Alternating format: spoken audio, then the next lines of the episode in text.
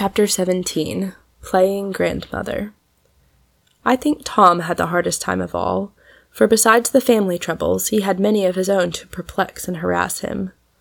College scrapes were soon forgotten in greater afflictions, but there were plenty of tongues to blame that extravagant dog, and plenty of heads to wag ominously over prophecies of the good time Tom Shaw would now make on the road to ruin.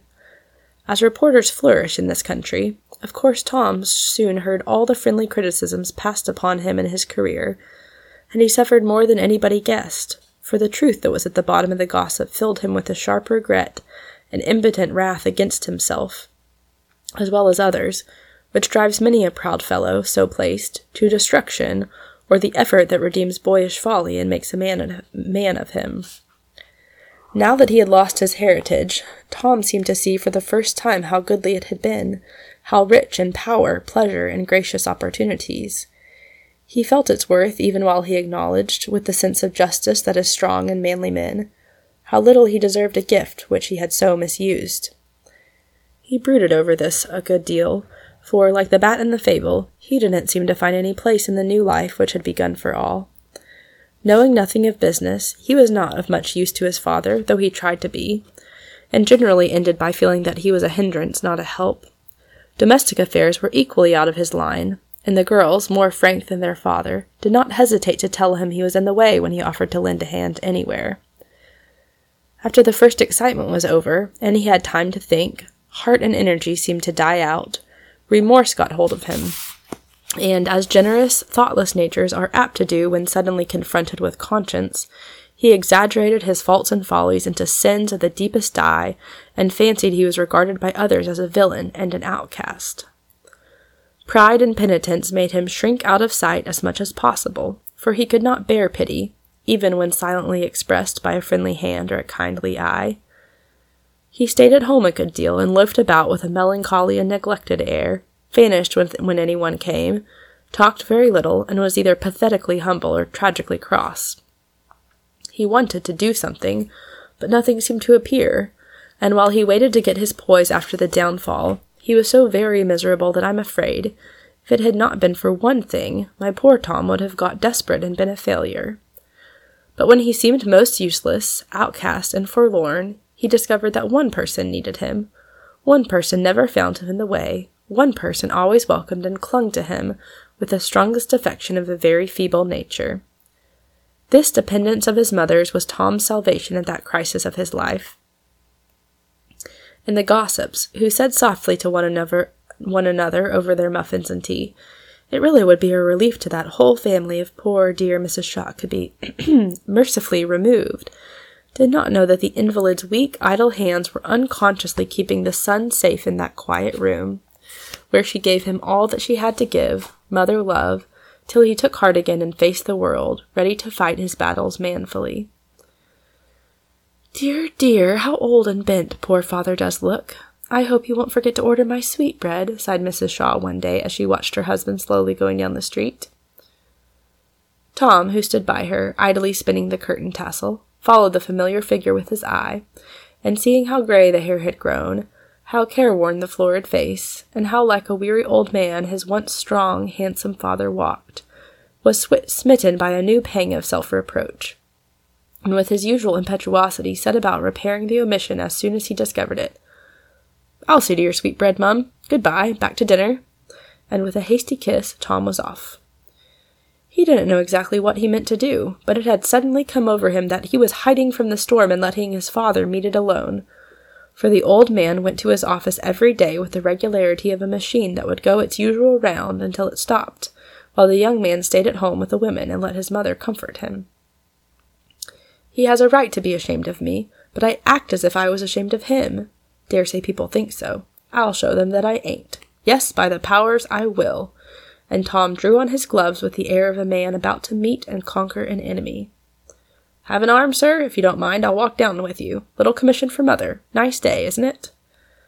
Tom rather broke down at the end of his speech, for the look of pleased surprise with which his father greeted him the alacrity with which he accepted and leaned on the strong arm offered him, proved that the daily walks had been solitary and doubtless sad ones. I think Mr. Shaw understood the real meaning of that little act of respect, and felt better for the hopeful change it seemed to foretell. But he took it quietly, and leaving his face to speak for him, merely said, Thank you, Tom. Yes, mother will enjoy her dinner twice as much if you order it. Then they began to talk business with all their might, as if they feared that some trace of sentiment might disgrace their masculine dignity. But it made no difference whether they discussed lawsuits or love, mortgages or mothers. The feeling was all right, and they knew it. So Mr. Shaw walked straighter than usual, and Tom felt that he was in his proper place again. The walk was not without its trials, however, for while it did Tom's heart good to see the cordial respect paid to his father, it tried his patience sorely to see also inquisitive or disapproving glances fixed upon himself when hats were lifted to his father, and to hear the hearty, Good day, Mr. Shaw, drop into a cool and careless, That's the son, it's hard on him, wild fellow, do him good. Granted, but you needn't hit a man when he's down, muttered Tom to himself, feeling every moment a stronger desire to do something that should silence everybody. I'd cut away to Australia if it wasn't for mother. Anything, anywhere to get out of the way of people who know me. I never can right myself here, with all the fellows watching and laying wagers whether I sink or swim. Hang Greek or Latin. Wish I'd learned a trade and had something to fall back upon. Haven't a blessed thing now but decent French and my fists. Wonder if old Bell don't want a clerk for the Paris branch of the business. That wouldn't be bad. Faith, I'll try it and when Tom had landed his father safely at the office, to the great edification of all beholders, he screwed up his courage and went to prefer his request, feeling that the prospect brightened a little. But Mr. Bell was not in a good humor, and only gave Tom a severe lecture on the error of his ways, which sent him home much depressed and caused the horizon to lower again. As he roamed about the house that afternoon, trying to calculate how much an Australian outfit would cost, the sound of lively voices and clattering spoons attracted him to the kitchen. There he found Polly giving Maud lessons in cookery, for the new help, not being a high priced article, could not be depended on for desserts, and Mrs. Shaw would have felt as if the as if the wolf was at the door if there was not a sweet dish at dinner. Maud had a genius for cooking, and Fanny hated it, so that little person was in her glory, studying receipt books and taking lessons whenever Polly could give them. Gracious me, Tom, don't come now. We are awful busy. Men don't belong in kitchens, cried Maud as her brother appeared in the doorway. Couldn't think what you were about. Mum is asleep and Fan out, so I loafed down to see if there was any fun afoot, said Tom, lingering, as if the prospect was agreeable. He was a social fellow and very grateful just then to anyone who helped him to forget his worries for a time. Polly knew this, felt that his, his society would not be a great affliction to herself, at least, and whispering to Maud, he won't know, she added aloud. Come in if you like and stir this cake for me. It needs a strong hand and mine are tired. There, put on that apron to keep you tidy. Sit here and take it easy. I used to help Grandma bat up cake and rather liked it if I remember right, said Tom, letting Polly tie a checked apron on him, put a big bowl in his hands, and settle him near the table, where Maud was picking raisins and she herself busily stirring about among spice boxes, rolling pins, and butter pots. You do it beautifully, Tom. I'll give you a conundrum to light- lighten your labor. Why are bad boys like cake? asked Polly, anxious to cheer him up. Because a good beating makes them better. I doubt that myself, though, answered Tom, nearly knocking the bottom of the bowl out with his energetic demonstrations, for it really was a relief to do something. Bright boy, here's a plum for you, and Polly threw a plump raisin into his mouth. Put in lots, won't you? I'm rather fond of plum cl- plum cake, observed Tom, likening himself to Hercules with the distaff and finding his employment pleasant, if not classical. I always do, if I can. There's nothing I like better than to shovel in sugar and spice and make nice plummy cake for people. It's one of the few things I have a gift for. You've hit it this time, Polly. You certainly have a gift for putting a good deal of both articles into your own and other people's lives, which is lucky, as we all have to eat that sort of cake whether we like it or not. You've hit it this time, Polly. You certainly have a gift for putting a good deal of both articles into your own and other people's lives, which is lucky, as we all have to eat that sort of cake whether we like it or not, observed Tom so soberly that Polly opened her eyes and Maud exclaimed, I do believe he's preaching. Feel as if I could sometimes, continued Tom. Then his eye fell upon the dimples in Polly's elbows, and he added with a laugh, That's more in your line, ma'am. Can't you give us a sermon? A short one. Life, my brethren, is like plum cake, began Polly, impressively folding her floury hands. In some, the plums are all on the top, and we eat them gaily till we suddenly find they are gone. In others, the plums sink to the bottom, and we look for them in vain as we go on, and often come to them when it is too late to enjoy them. But in the well made cake, the plums are wisely scattered all through, and every mouthful is a pleasure. We make our own cakes, in a great measure. Therefore, let us look to it, my brethren, that they are mixed according to the best receipt, baked in a well regulated oven, and gratefully eaten with a temperate appetite. Good, good, cried Tom, applauding with a wooden spoon. That's a model sermon, Polly. Short, sweet, sensible, and not a bit sleepy. I am one of your parish, and will see that you get your celery punctual, as old Dean Morse used to say. Thank you, brother. My wants is few, and ravens scarcer than they used to be, as dear old Parson Miller used to answer. Now, Maud, bring on the citron. And Polly began to put the cake together in what seemed a most careless and chaotic manner, while Tom and Maud watched with absorbing interest till it was safely in the oven. Now make your custards, dear. Tom may like to beat the eggs for you. It seems to have a good effect upon his constitution. First rate, hand him along. And Tom smoothed his apron with a cheerful air. By the way, Sid's got back. I met him yesterday, and he treated me like a man and a brother, he added, as if anxious to contribute to the pleasures of the hour. I'm so glad, cried Polly, clapping her hands, regardless of the egg she held, which dropped and smashed on the floor at her feet. Careless thing. Pick it up, Maud. I'll get some more. And Polly whisked out of the room, glad of an excuse to run and tell Fan, who had just come in, lest, hearing the news in public, she might be startled out of the well bred composure with which young ladies are expected to receive tidings, even of the most vital importance. You know all about history, don't you? asked Maud suddenly. Not quite, modestly answered Tom. I just want to know if there really was a man named Sir Philip in the time of Queen Elizabeth. You mean Sir Philip Sidney? Yes, he lived then, and a fine old fellow he was, too. There, I knew the girls didn't mean him, said Maud with a chop that sent the citron flying. What mischief are you up to now, you little magpie? I shan't tell you what they said because I don't remember much of it, but I heard Polly and Fan talking about someone dreadful mysterious, and when I asked who it was, Fan said, Sir Philip. Oh, she needn't think I believe it. I saw 'em laugh and blush and poke one another, and I knew it wasn't about any old Queen Elizabeth man, cried Maud, turning her nose up as far as that somewhat limited feature would go.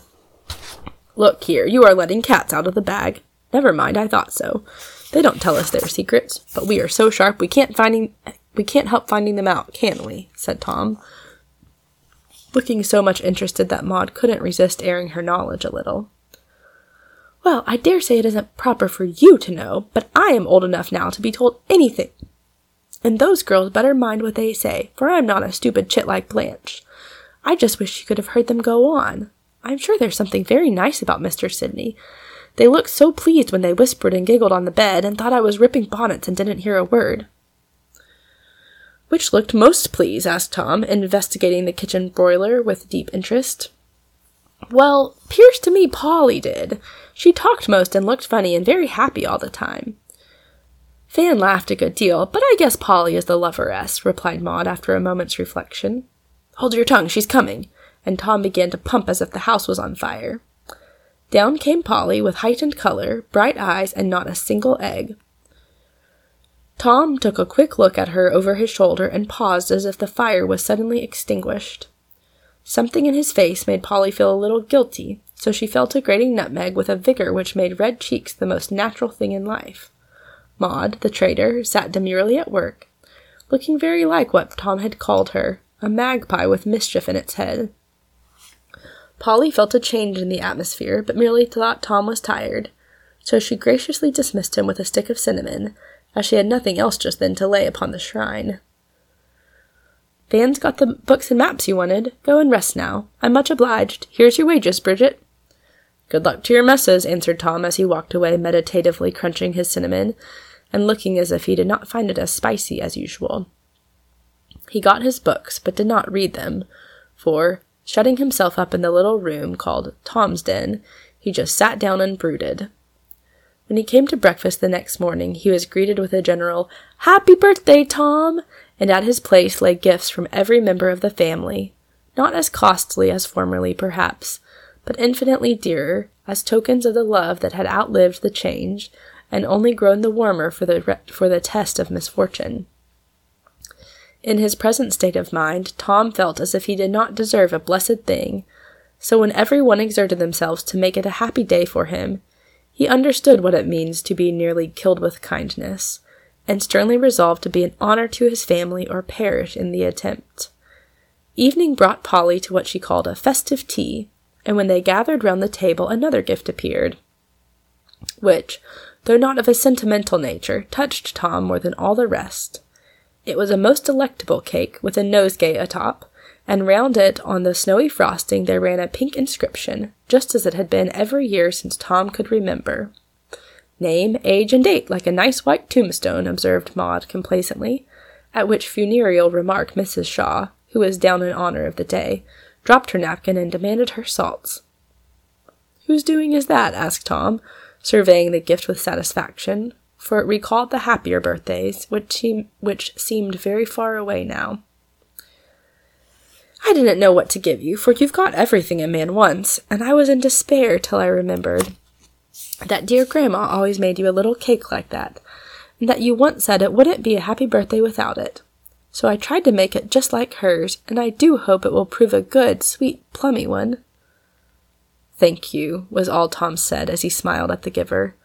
But Polly knew that her pleasant had pleased him more than the most elegant trifle she could have made. It ought to be good, for you beat it up yourself, Tom, cried Maud. It was so funny to see you working away and never guessing who the cake was for. I perfectly trembled every time you opened your mouth for fear you'd ask some question about it. That was the reason Polly preached, and I kept talking when she was gone. Very stupid of me, but I forgot all about today. Suppose we cut it? I don't seem to care for anything else, said Tom, feeling no appetite, but bound to do justice to that cake if he fell victim to his gratitude. I hope the plums won't all be at the bottom, said Polly, as she rose to do the honors of the cake by universal appointment. I've had a good many at the top already, you know, answered Tom, watching the operation with as much interest as if he had faith in the omen. Cutting carefully, slice after slice fell apart, each firm and dark, spicy and rich under the frosty rime above, and laying a specially large piece in one of Grandma's quaint little china plates. Polly added the flowers and handed it to Tom with a look that said a good deal. Foreseeing that he remembered her sermon, she was glad to find that her allegory held good in one sense at least. Tom's face brightened as he took it, and after an inspection which amused the others very much, he looked up, saying, with an air of relief, Plums all through. I'm glad I had a hand in it, but Polly deserves the credit and must wear the posy. And turning to her, he put the rose into her hair with more gallantry than taste, for a thorn pricked her head, the leaves tickled her ear, and the flower was upside down. Fanny laughed at his want of skill, but Polly wouldn't have it altered, and everybody fell to eating cake as if indigestion was one of the lost arts. They had a lively tea, and were getting on famously afterward, when two letters were brought for Tom, who glanced at one and retired rather precipitately to his den, leaving Maud consumed with curiosity and the older girl slightly excited, for Fan thought she recognized the handwriting on one and Polly on the other. One half an hour, and then another elapsed, and Tom did not return. Mr. Shaw went out, Mrs. Shaw retired to her room escorted by Maud, and the two girls sat together, wondering if anything dreadful had happened. All of a sudden, a voice called, Polly! And that young lady started out of her chair as if the sound had been a thunderclap. Do run! I'm perfectly fainting to know what the matter is, said Fan. You better go, began Polly, wishing to obey, yet feeling a little shy. He don't want me. Besides, I couldn't say a word for myself if that letter was from Sidney, cried Fanny, hustling her friend toward the door in a great flutter. Polly went without another word, but she wore a curiously anxious look and stopped on the threshold of the den, as if a little afraid of its occupant. Tom was sitting in his favorite attitude, astride a chair, with his arms folded and his chin on the top rail. Not an elegant posture, but the only one in which, he said, he could think well. Did you want me, Tom? Yes, come in, please, and don't look scared. I only want to show you a present I've had and ask your advice about accepting it. Why, Tom, you look as if you had been knocked down, exclaimed Polly, forgetting all about herself as she saw his face when he rose and turned to meet her. I have, regularly floored, but I'm up again and steadier than ever. Just you read that and tell me what you think of it. Tom snatched a letter off the table, put it into her hands, and began to walk up and down the little room like a veritable bear in its cage. As Polly read that note, all the color went out of her face and her eyes began to kindle. When she came to the end, she stood a minute, as if too indignant to speak, then gave the paper a nervous sort of crumple and dropped it to the floor, saying, all in one breath, I think she's a mercenary, heartless, ungrateful girl. That's what I think. Oh, the deuce! I didn't mean to show that one. It's the other. And Tom took up a second paper, looking half angry, half ashamed at his own mistake. I don't care, though. Everyone will know tomorrow, and perhaps you'll be good enough to keep the girls from bothering me with questions and gabble, he added, as if on second thought he was relieved to have the communication made to Polly first. I don't wonder you looked upset. If the other letter is as bad, I'd better have a chair before I read it, said Polly, feeling that she began to tremble with excitement. It's a million times better, but it knocked me worse than the other. Kindness always does. Tom stopped short there and stood a minute, turning the letter about in his hand as if it contained a sweet which neutralized the bitter in that smaller note and touched him very much. Then he drew up an armchair, and beckoning Polly to take it, said in a sober, steady tone that surprised her greatly. Whenever I was in a quandary, I used to go and consult Grandma, and she always had something sensible or comfortable to say to me. She's gone now, but somehow, Polly, you seem to take her place. Would you mind sitting in her chair and let me tell you two or three things, as Will does? Mind it. Polly felt that Tom had paid her the highest and most beautiful compliment he could have devised.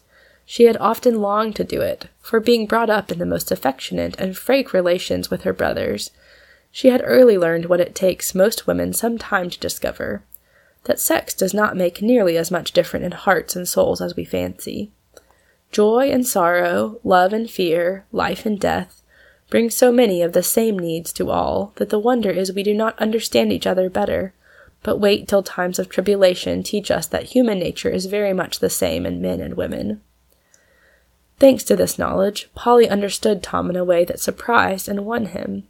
She knew that he wanted womanly sympathy and that she could give it to him, because she was not afraid to stretch her hand across the barrier which our artificial education puts between boys and girls, and to say to him in all good faith, If I can help you, let me. Ten minutes sooner, Polly could have done this almost as easily as Tom to Will as to Will. But in that ten minutes something had happened which made this difficult.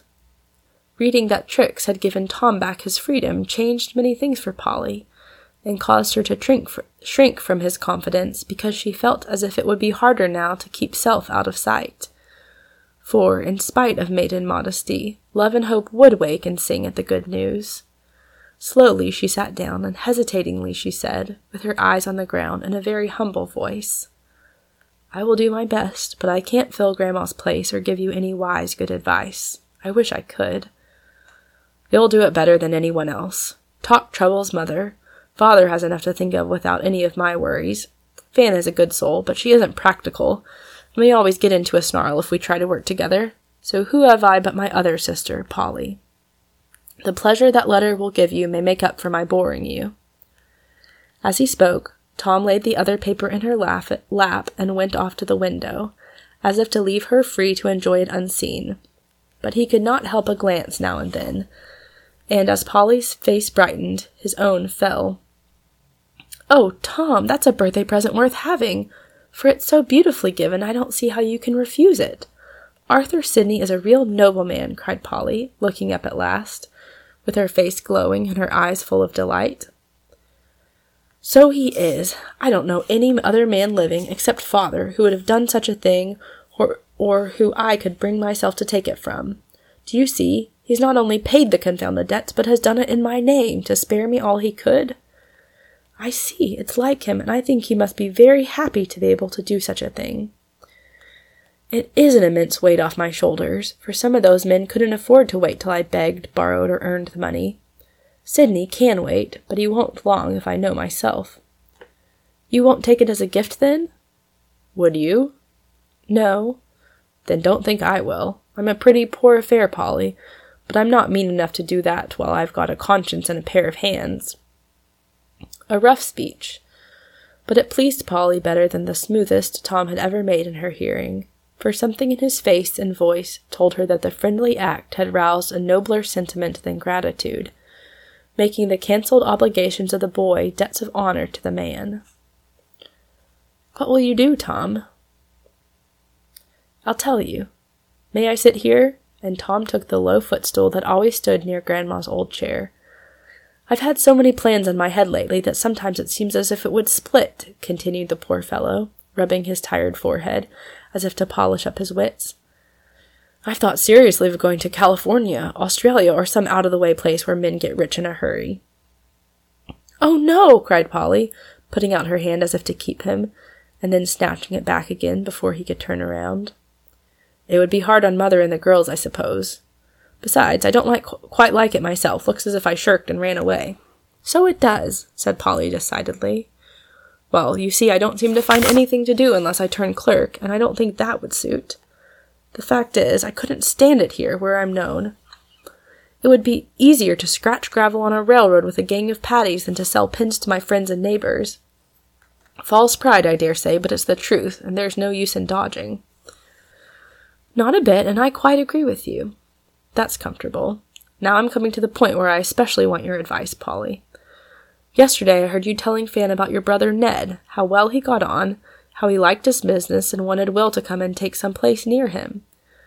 You thought I was reading, but I heard, and it struck me that perhaps I could get a chance out west somewhere. What do you think? If you really mean work, I know you could, answered Polly quickly, as all sorts of plans and projects went sweeping through her mind. I wish you could be with Ned. You'd get on together, I'm sure, and he'd be so glad to do anything he could. I'll write and ask straight away if you want me to. Suppose you do, just for information, you know, then I shall have something to go upon. I want to have a feasible plan all ready before I speak to father. There's nothing so convincing to businessmen as facts, you know. Polly could not help smiling at Tom's new tone. It seemed so strange to hear him talking about anything but horses and tailors, dancing and girls. She liked it, however, as much as she did the sober expression of his face, and the way he had lately of swinging his arms about, as if he wanted to do something energetic with them. That will be wise. Do you think your father will like this plan? Pretty sure he will. Yesterday, when I told him I must go at something right off, he said, Anything honest, Tom, and don't forget that your father began the world as a shop boy. You knew that, didn't you? Yes, he told me the story once, and I always liked to hear it, because it was pleasant to see how well he had succeeded. I never did like the story, a bit ashamed, I'm afraid. But when we talked it over last night, it struck me in a new light, and I understood why father took the failure so well, and seemed so contented with his poorish place. It is only beginning again, he says, and having worked his way up, he feels as if he could again. I declare to you, Polly, that sort of confidence in himself, and energy and courage in a man of his years, makes me love and respect the dear old gentleman as I never did before. I'm so glad to hear you say that, Tom. I've sometimes thought you didn't quite appreciate your father any more than he knew. I'm so glad to hear you say that, Tom. I've sometimes thought you didn't quite appreciate your father any more than he knew how much of a man you were. Never was till today, you know, said Tom, laughing, yet looking as if he felt the dignity of his one and twenty years. Odd, isn't it, how people live together ever so long, and don't seem to find one another out till something comes to do it for them?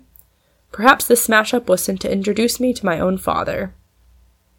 There's philosophy for you, said Polly, smiling even while she felt as if adversity was going to do more for Tom than years of prosperity. They both sat quiet for a minute, Polly in the big chair, looking at him with a new respect in her eyes, Tom on the stool nearby, slowly tearing up a folded paper he had absently taken the f- from the floor while he talked. Did this surprise you? he asked as a little white shower fluttered from his hands. No, well, it did me, for you know, as soon as we came to grief, I offered to release Trix from the engagement, and she wouldn't let me, continued Tom, as if, having begun the subject, he wished to explain it thoroughly. That surprised me, said Polly. So it did me. For Van, for Fan always ex- insisted it was the money and not the man she cared for. Her first answer pleased me very much, for I didn't expect it.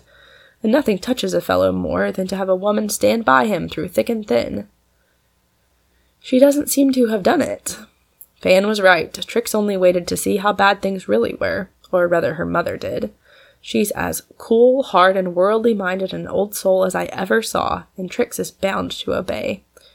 She gets it round it very neatly in her note. Won't be a burden, will sacrifice her hopes, and always remain my warm friend. But the truth is, Tom Shaw rich was mer- worth making much of, but Tom Shaw poor is in the way and may go to the devil as fast as he likes. Well, he isn't going, cried Polly defiantly, for her wrath burned hotly against Trix, though she blessed her for setting the bondman free.